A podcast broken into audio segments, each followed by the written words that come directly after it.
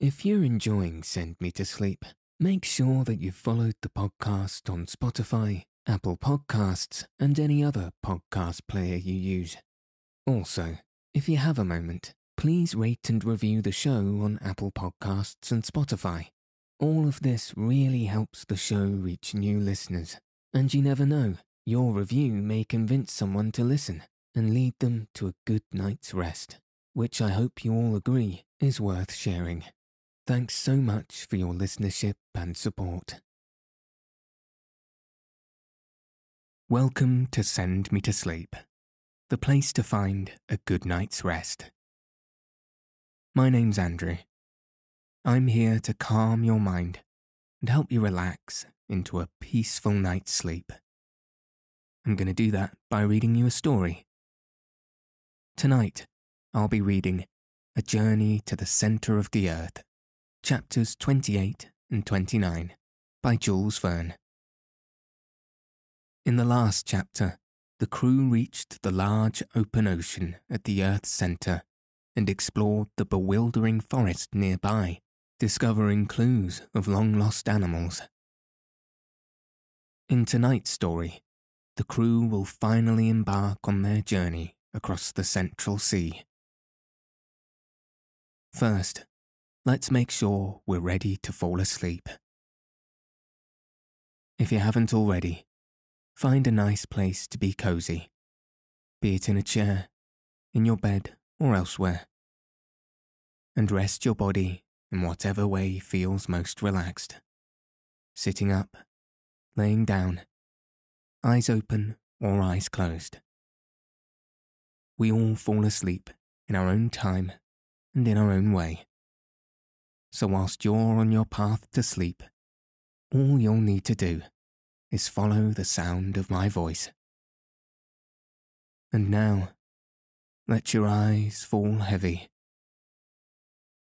and your breath soften as we settle in for a peaceful night's sleep.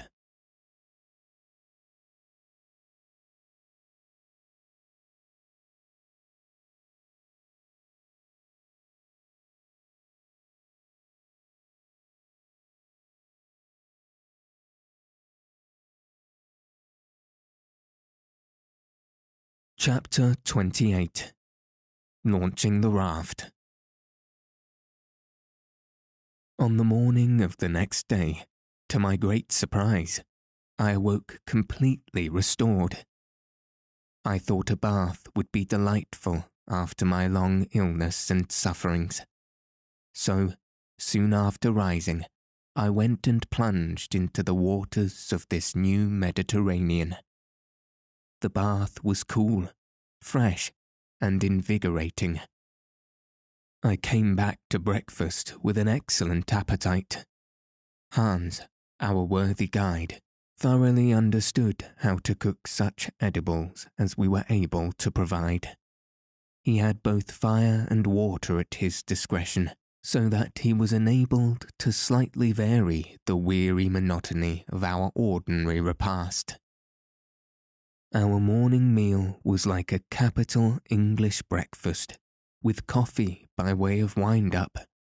And never had this delicious beverage been so welcome and refreshing. My uncle had sufficient regard for my state of health not to interrupt me in the enjoyment of the meal, but he was evidently delighted when I had finished. Now then, said he, Come with me.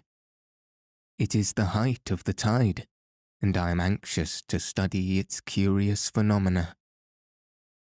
What? I cried, rising to astonishment. Did you say the tide, uncle? Certainly I did. You do not mean to say, I replied, in a tone of respectful doubt, that the influence of the sun and moon is felt here below. And pray why not? Are not all bodies influenced by the law of universal attraction? Why should this vast underground sea be exempt from the general law, the rule of the universe?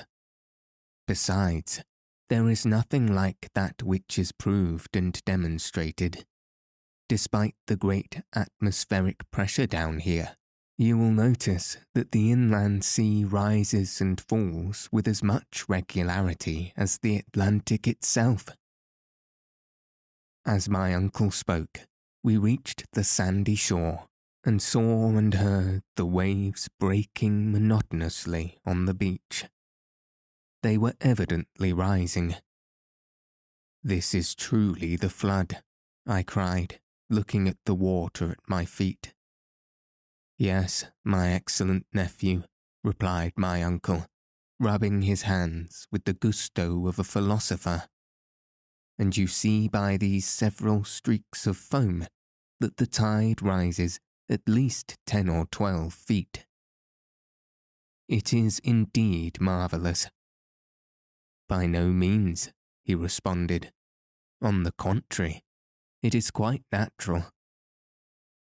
It may appear so in your eyes, my dear uncle, was my reply, but all the phenomena of this place appear to me to partake of the marvellous.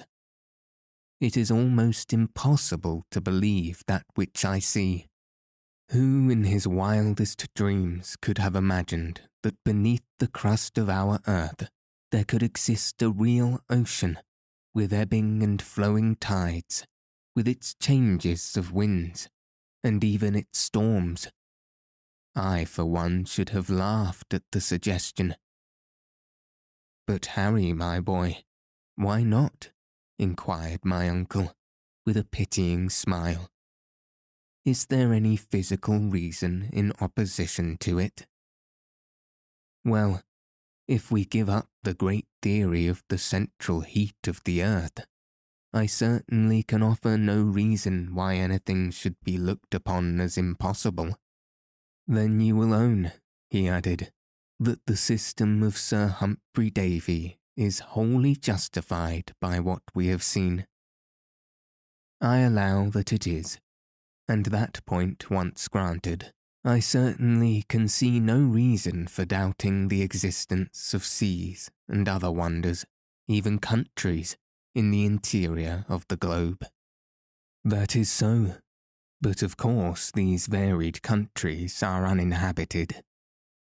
Well, I grant that it is more likely than not. Still, I do not see why this sea should not have given shelter to some species of unknown fish. Hitherto, we have not discovered any, and the probabilities are rather against our ever doing so, observed the Professor. I was losing my scepticism in the presence of these wonders. Well, I am determined to solve the question. It is my intention to try my luck with my fishing line and hook. Certainly, make the experiment, said my uncle, pleased with my enthusiasm. While we are about it, it will certainly be only proper to discover all the secrets of this extraordinary region. But, after all, where are we now? I asked. All this time I have quite forgotten to ask you a question, which, doubtless, your philosophical instruments have long since answered. Well, replied the Professor, examining the situation from only one point of view, we are now distant 350 leagues from Iceland. So much, was my exclamation. I have gone over the matter several times, and am sure not to have made a mistake of five hundred yards, replied my uncle positively. And as to the direction, are we still going to the southeast? Yes, with a western declination of nineteen degrees, forty-two minutes, just as it is above. As for the inclination, I have discovered a very curious fact. What may that be, uncle? Your information interests me. Why, that the needle, instead of dipping towards the pole as it does on Earth, in the northern hemisphere, has an upwards tendency. This proves, I cried, that the great point of magnetic attraction lies somewhere between the surface of the earth and the spot we have succeeded in reaching. Exactly, my observant nephew, exclaimed my uncle, elated and delighted. And it is quite probable that if we succeed in getting towards the polar regions, somewhere near the 73rd degree of latitude, where Sir James Ross discovered the magnetic pole, we shall behold the needle point directly upwards. We have therefore discovered, by analogy, that this great centre of attraction is not situated at the very great depth. Well, said I, rather surprised. This discovery will astonish experimental philosophers. It was never suspected. Science, great, mighty, and in the end unerring, replied my uncle dogmatically. Science has fallen into my errors, errors which have been fortunate and useful rather than otherwise, for they have been the stepping stones to truth. After some further discussion, I turned to another matter. Have you any idea of the depth we have reached?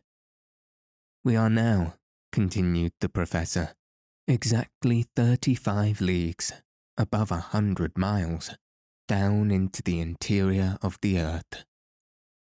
So, said I, after measuring the distance on the map, and have over our heads the lofty Grampian Hills. You are quite right, said the Professor, laughing.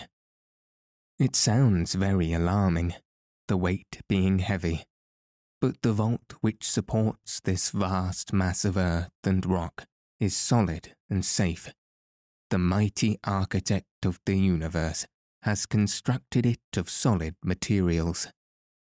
Man even in his highest flights of vivid and poetic imagination, never thought of such things. What are the finest arches of our bridges? What the vaulted roofs of our cathedrals? To that mighty dome above us, and beneath which floats an ocean with its storms and calms and tides. I admire it all as much as you can, uncle, and have no fear that our granite sky will fall upon our heads. But now that we have discovered matters of science and discovery, what are your future intentions? Are you not thinking of getting back to the surface of our beautiful earth? This was said more as a feeler than with any hope of success. Go back, nephew, cried my uncle, in a tone of alarm. You are not surely thinking of anything so absurd or cowardly? No, my intention is to advance and continue our journey. We have as yet been singularly fortunate, and henceforth I hope we shall be more so. But, said I, how are we to cross yonder liquid plain? It is not my intention to leap into it head foremost, or even to swim across it, like Leander over the Hellespont. But as oceans are, after all, only great lakes, inasmuch as they are surrounded by land, so does it stand to reason that this central sea is circumscribed by granite surroundings. Doubtless, was my natural reply. Well then, do you not think that when once we reach the other end, we shall find some means of continuing our journey? Probably. But what extent do you allow to this internal ocean? Well, I should fancy it to extend about forty or fifty leagues, more or less. But even supposing this approximation to be a correct one, what then? I asked. My dear boy, we have no time for further discussion. We shall embark tomorrow. I looked around with surprise and incredulity. I could see nothing in the shape of a boat or vessel. What? I cried. We are about to launch out upon an unknown sea, and where, if I may ask, is the vessel to carry us? Well, my dear boy, it will not be exactly what you would call a vessel. For the present, we must be content with a good and solid raft. A raft, I cried incredulously. But down here, a raft is as impossible of construction as a vessel, and I am at a loss to imagine. My good Harry, if you were to listen instead of talking so much, you would hear, said my uncle, waxing a little impatient. I should hear? Yes, certain knocks with the hammer, which Hans is now employing to make the raft. He has been at work for many hours. Making a raft? Yes. But where has he found the trees suitable for such a construction?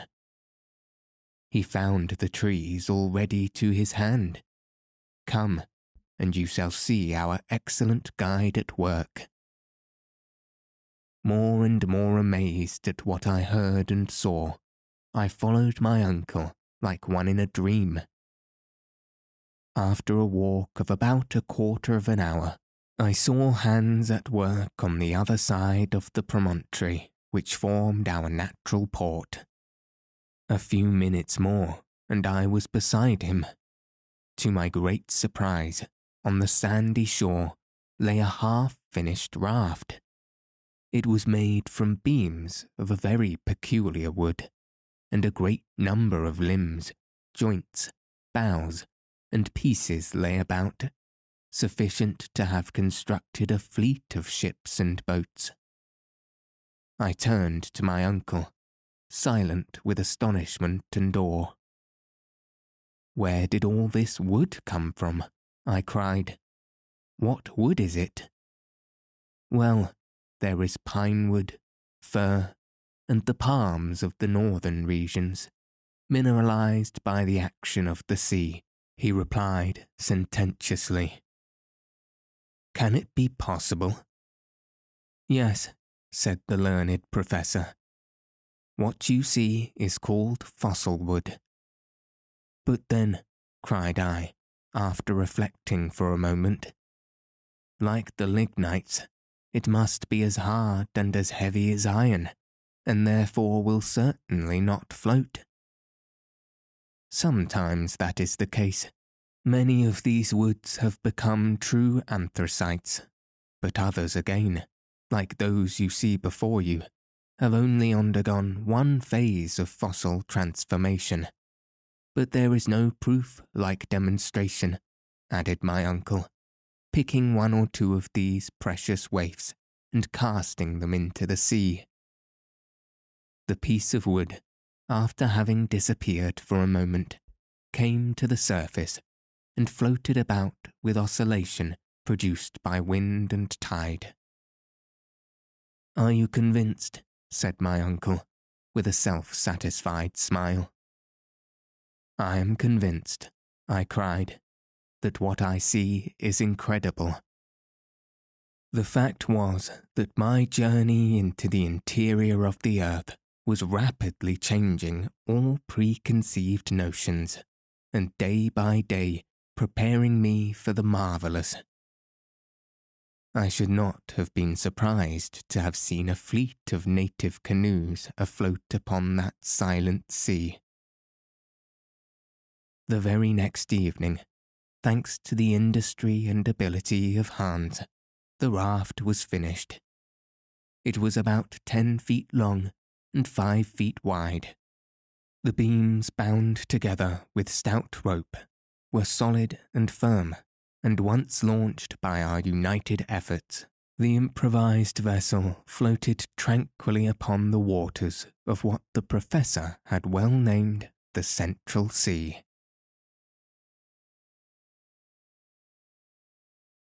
Chapter 29 On the Waters A Raft Voyage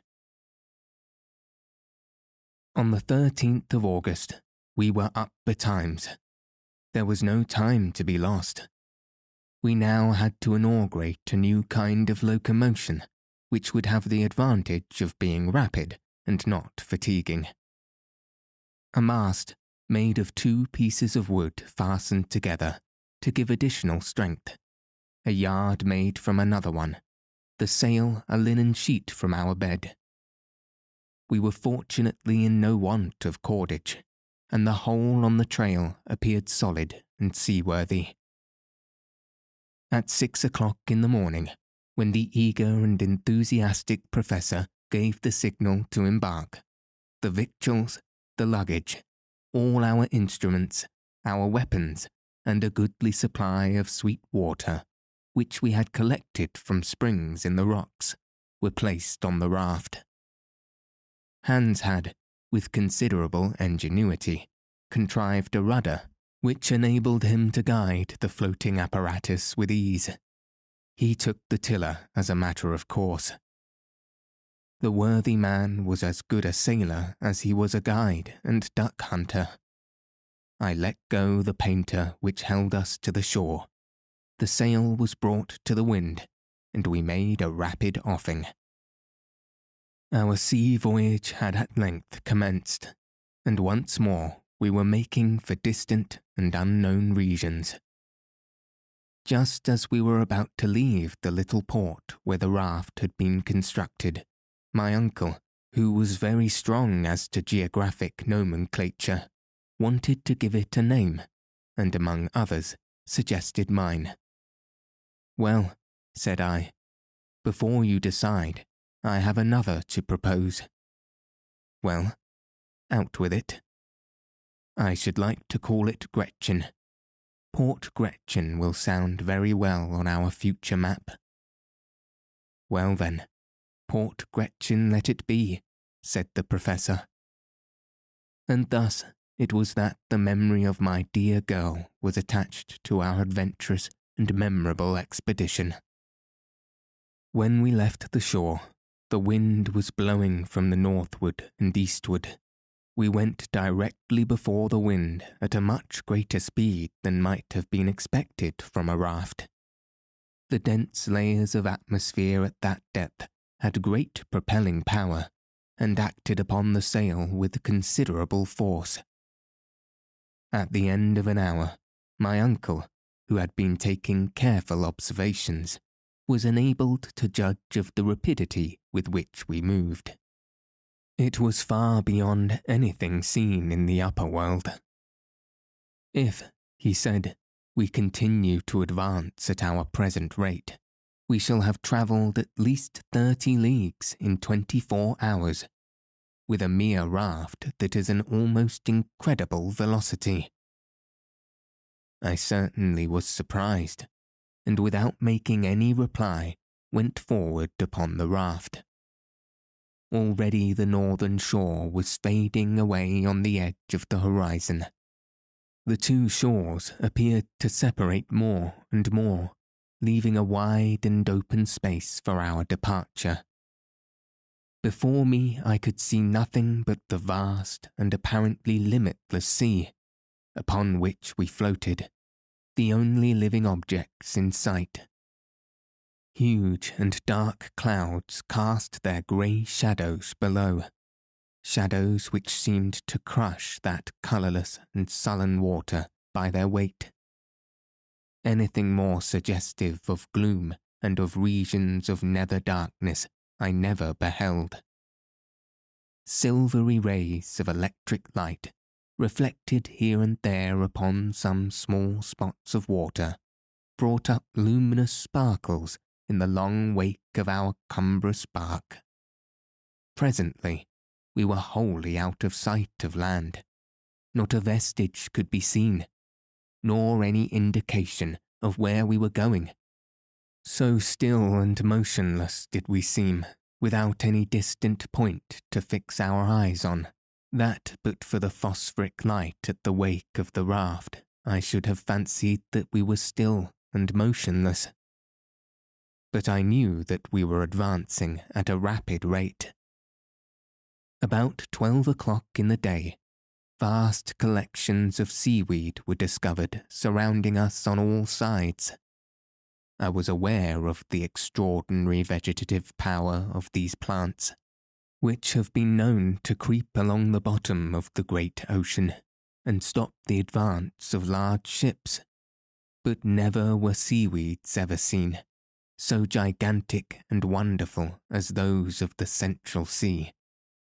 I could well imagine how, seen at a distance, tossing and heaving on the summit of the billows, the long lines of algae have been taken for living things, and thus have been fertile sources of the belief in sea serpents.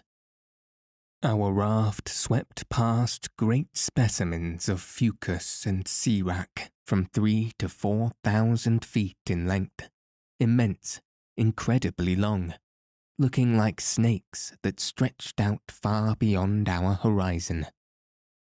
It afforded me great amusement to gaze on their variegated ribbon, like endless lengths, Hour after hour passed without our coming to the termination of these floating weeds.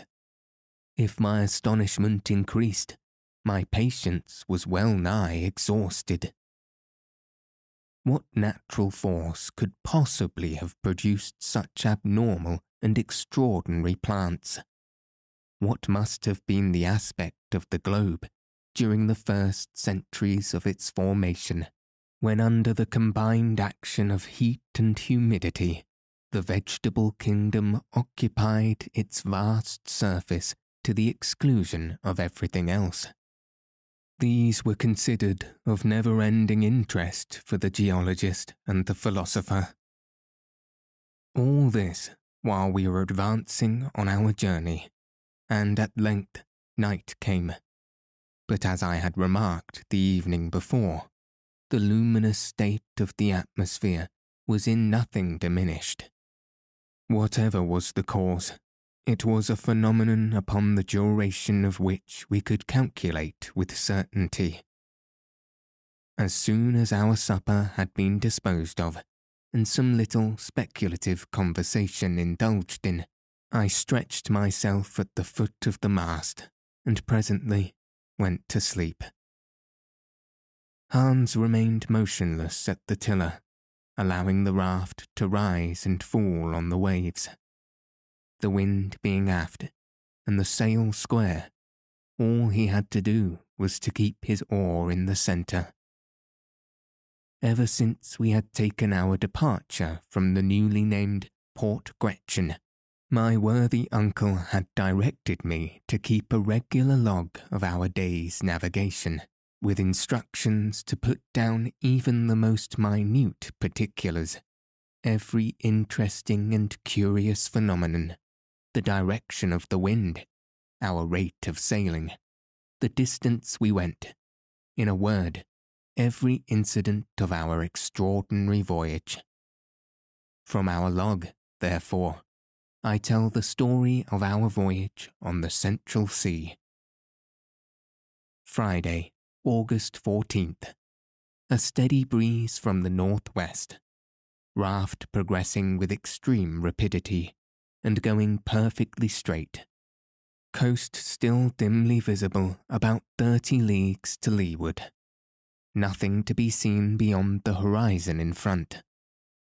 The extraordinary intensity of the light neither increases nor diminishes. It is singularly stationary the weather remarkably fine. That is to say, the clouds have ascended very high, and are light and fleecy, and surrounded by an atmosphere resembling silver in fusion. Thermometer 32 degrees centigrade. About twelve o'clock in the day, our guide Hans, having prepared and baited a hook, cast his line into the subterranean waters. The bait he used was a small piece of meat, by means of which he concealed his hook. Anxious as I was, I was for a long time doomed to disappointment. Were these waters supplied with fish or not? That was the important question. No, was my decided answer. Then there came a sudden and rather hard tug. Hans coolly drew it in, and with it a fish, which struggled violently to escape. A fish, cried my uncle. It is a sturgeon, I cried. Certainly a small sturgeon. The professor examined the fish carefully, noting every characteristic, and he did not coincide in my opinion. The fish had a flat head, round body, and the lower extremities covered with bony scales. Its mouth was wholly without teeth. The pectoral fins, which were highly developed, sprouted direct from the body, which, properly speaking, had no tail. The animal certainly belonged to the order in which naturalists class the sturgeon, but it differed from that fish in many essential particulars. My uncle, after all, was not mistaken. After a long and patient examination, he said, This fish, my dear boy, belongs to a family which has been extinct for ages, and of which no trace has ever been found on Earth, except fossil remains in the Devonian strata. You do not mean to say, I cried, that we have captured a live specimen of a fish belonging to the primitive stock that existed before the deluge? We have, said the professor, who all this time was continuing his observations and you may see by careful examination that these fossil fish have no identity with existing species. To hold it in one's hand, therefore, a living specimen of the order, is enough to make a naturalist happy for life. But, cried I, to what family does it belong? To the order of ganoids, an order of fish having angular scales covered with bright enamel, forming one of the family of Cephalaspides of the genus. Well, sir, I remarked, as I noticed my uncle hesitated to conclude. To the genus Pterichthys. Yes, I am certain of it. Still, though I am confident of the correctness of my surmise, this fish offers to our notice a remarkable peculiarity, never known to exist in any other fish but those which are natives of subterranean waters, wells, lakes in caverns, and such like hidden pools. And what may that be? It is blind. Blind, I cried with much surprise. Not only blind, continued the professor, but also absolutely without organs of sight. I now examined our discovery for myself. It was singular, to be sure, but it was really a fact. This, however, might be a solitary instance, I suggested. The hook was baited again, and once more thrown into the water. This subterranean ocean must have been tolerably well supplied with fish, for in two hours we took a large number of pterichthys, as well as other fish belonging to another supposed extinct family, the dipterides, a genus of fish furnished with two fins only, whence the name, though my uncle could not class it exactly. All, without exception, however, were blind, this unexpected capture enabled us to renew our stock of provisions in a very satisfactory way. We were now convinced that this subterranean sea contained only fish known to us as fossil specimens, and fish and reptiles alike were all the more perfect the farther back they dated their origin. We began to hope that we should find some of those saurians which science had succeeded in reconstructing from bits of bone and cartilage. I took up the telescope and carefully examined the horizon, looked over the whole sea. It was utterly and entirely deserted. Doubtless were we still too near the coast. After an examination of the ocean, I looked upwards towards the strange and mysterious sky. Why should not one of the birds reconstructed by the immortal Cuvier flap his stupendous wings aloft in the dull strata of the subterranean air? It would, of course, find quite sufficient food from the fish in the sea. I gazed for some time upon the void above it was as silent and deserted as the shores we had but lately left. Nevertheless, though I could neither see nor discover anything, my imagination carried me away into wild hypotheses. I was in a kind of waking dream. I thought I saw on the surface of the water those enormous antediluvian turtles, as big as floating islands. Upon those dull and sombre shores passed a spectral row of the mammifers of early days, the great leptotherium found in the cavernous hollow of the Brazilian hills, the Merycotherium, a native of the glacial regions of Siberia. Farther on, the Pachydermatous Lophiodon, the gigantic tapir, which concealed itself behind rocks ready to do battle for its prey with the Anoplotherium, a singular animal partaking of the nature of the rhinoceros, the horse, the hippopotamus, and the camel. There was the giant mastodon, twisting and turning his horrid trunk, with which he crushed the rocks of the shore to powder, while the megatherium, his back raised like a cat in passion, his enormous claws stretched out, dug into the earth for food, at the same time that he awoke the sonorous echoes of the whole place with his terrible roar.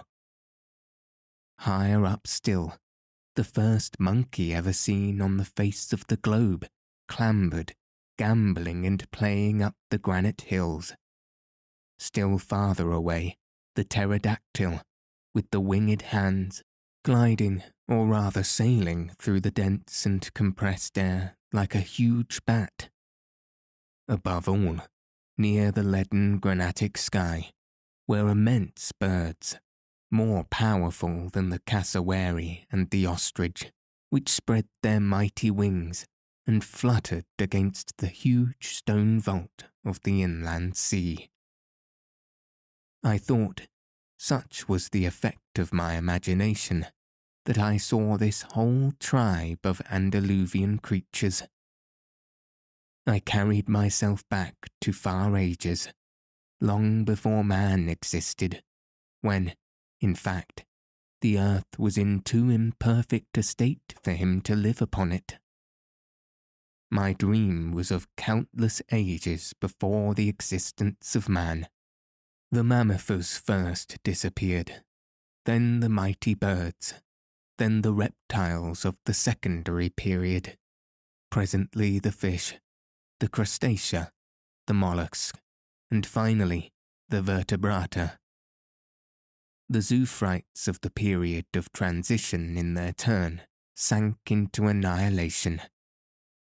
The whole panorama of the world's life before the historic period seemed to be born over again, and mine was the only human heart that beat in this unpeopled world. There were no more seasons, there were no more climates. The natural heat of the world increased unceasingly, and neutralized that of the great radiant sun. Vegetation was exaggerated in an extraordinary manner.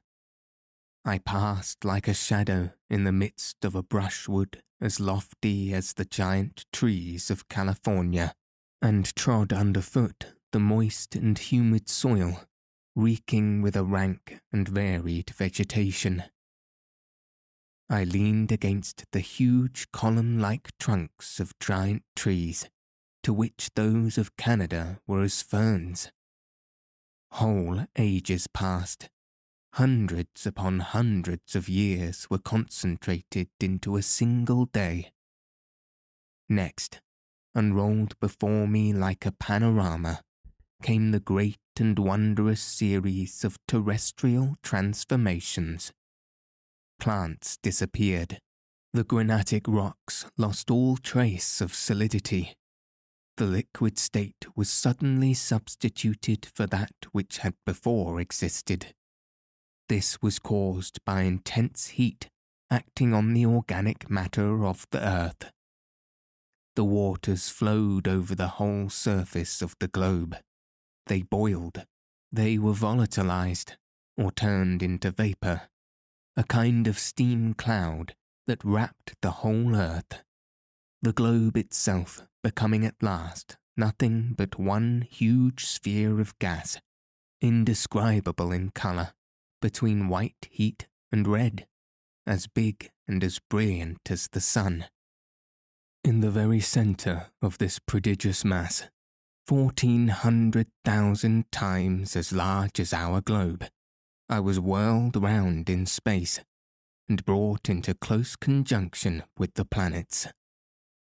My body was subtilized, or rather, became volatile, and commingled in a state of atomic vapour with prodigious clouds which rushed forward like a mighty comet into infinite space.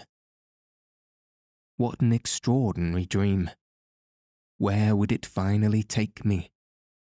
my feverish hand began to write down the marvellous details. Details more like the imaginings of a lunatic than anything sober and real. I had, during this period of hallucination, forgotten everything the professor, the guide, and the raft on which we were floating. My mind was in a state of semi oblivion. What is the matter, Harry? said my uncle suddenly. My eyes, which were wide open like those of a somnambulist, were fixed upon him. But I did not see him, nor could I clearly make out anything around me. Take care, my boy, again cried my uncle. You will fall into the sea. As he uttered these words, I felt myself seized on the other side by the firm hand of our devoted guide. Had it not been for the presence of mind of Hans, I must infallibly have fallen into the waves and been drowned. Have you gone mad? cried my uncle, shaking me on the other side. What? What is the matter? I said at last, coming to myself. Are you ill, Henry? continued the Professor in an anxious tone. No, no, but I have had an extraordinary dream. It, however, has passed away. All now seems well, I added, looking around me with strangely puzzled eyes. All right, said my uncle. A beautiful breeze, a splendid sea. We are going along at a rapid rate and if I am not out in my calculations, we shall soon see land. I shall not be sorry to exchange the narrow limits of our raft for the mysterious strand of the subterranean ocean. As my uncle uttered these words, I rose and carefully scanned the horizon. But the line of water was still confounded with the lowering clouds that hung aloft and in the distance appeared to touch the edge of the water.